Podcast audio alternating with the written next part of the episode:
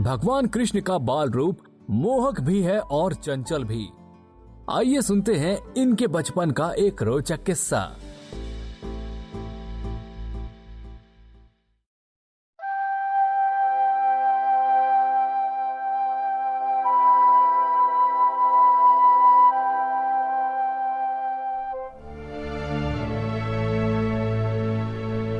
एक दिन बाल कृष्ण अपने मित्र बाल ग्वालों के साथ यमुना जी के किनारे अपनी गाय चराने गए। उस दिन गर्मी बहुत ज़्यादा थी। सारी गायें और ग्वाल बालों का प्यास से गला सूख रहा था। इसलिए नदी देखते ही सबने नदी के जल का सेवन किया। उस समय यमुना जी का पानी कालिया नाम के एक नाग के वहाँ रहने से विषैला हो चुका था। उस विषैले पानी को पीते ही सब गाय और ग्वाल बाल बेहोश होकर गिर पड़े। यमुना जी में कालिया नाग का एक कुंड था और जल विष की गर्मी से खोलता रहता था। यहाँ तक कि उसके ऊपर उड़ने वाले पक्षी भी जलकर उसमें गिर जाया करते थे। उसके विषैले जल को छूकर जब हवा किसी पेड़, पौधे और घास या किसी पशु पक्षी का स्पर्श करती तब वह उसी समय मर जाते थे। अपने मित्रों की ऐसी हालत देखकर बाल कृष्ण ने अपनी योग माया से उन्हें फिर से सचेत कर दिया।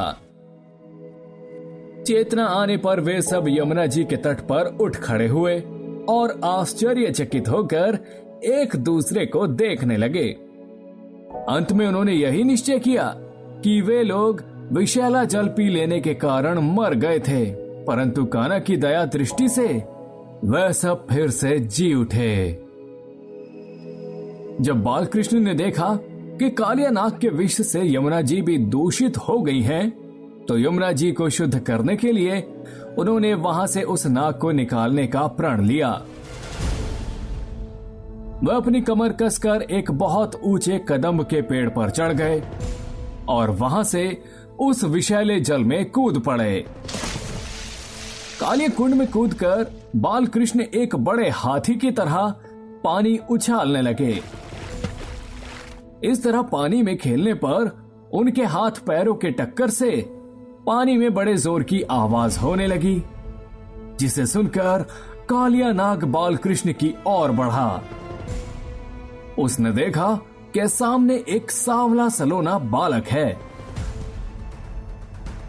कालिया नाग ने अपना भयंकर रूप ग्रहण किया और बाल कृष्ण के सामने पहुंचकर उन्हें अपने बंधन में ज़ोर से पकड़ लिया। बाल कृष्ण नाग के बंधन में बंधकर बेहोश होने की लीला करने लगे। उनके प्यारे सखा और ग्वाल बाल उनको ऐसी हालत में देखकर चिल्लाने और रोने लगे, जिसे सुनकर सब वृंदावन वासी वहाँ पहुँच गए। माता यशोदा तो अपने लाड़ले लल्ला के पीछे कालिया कुंड में कूदने ही जा रही थी, परंतु गोपियों ने उन्हें पकड़ लिया। नंद बाबा भी कालिया कुंड में कूदने लगे तो बलराम जी ने उन्हें समझा बुझाकर रोक लिया। जब बाल कृष्ण ने देखा कि सभी लोग बहुत दुखी हो रहे हैं तो भगवान ने अपने शरीर को फुलाकर बड़ा कर लिया और कालिया नाग के बंधन से मुक्त हो गए।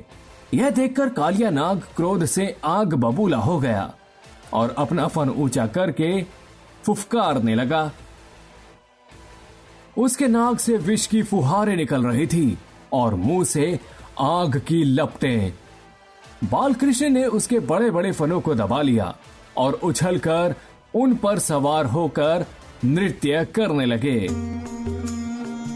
अपने प्रिय भगवान को नृत्य करता देखकर अनेक देवता आ गए और ढोल मृदंग बजाने लगे। कालिया नाग के सौ फन थे। वह अपने जिस फन को झुकाता था, उसी को बालकृष्ण अपने पैरों की चोट से कुचल डालते। इससे कालिया नाग की सारी शक्ति क्षीण होती चली गई। भगवान के नृत्य से कालिया नाग का एक एक अंग चूर चूर हो गया। अपने पति की ऐसी दुर्दशा देखकर कालिया नाग की पत्नियाँ भगवान की शरण में आई और बोली, भगवान, इस अपराधी को दंड देना उचित है।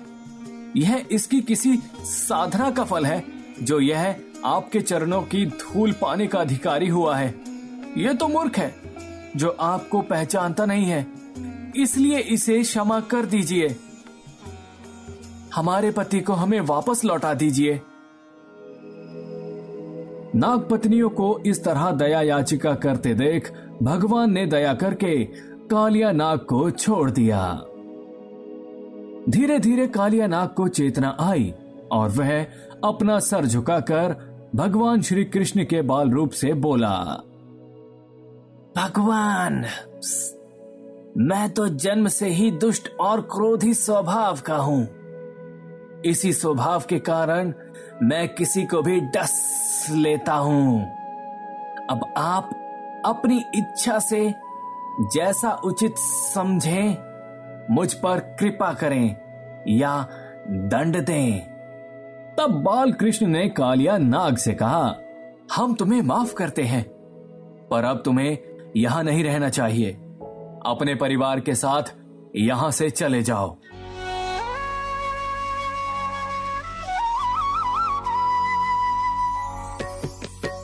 उनकी अनुमति लेकर कालिया नाग समुद्र में सांपों के रहने के एकमात्र स्थान की ओर चला गया और इस प्रकार यमुना जी का जल फिर से साफ़ और विषहीन हो गया।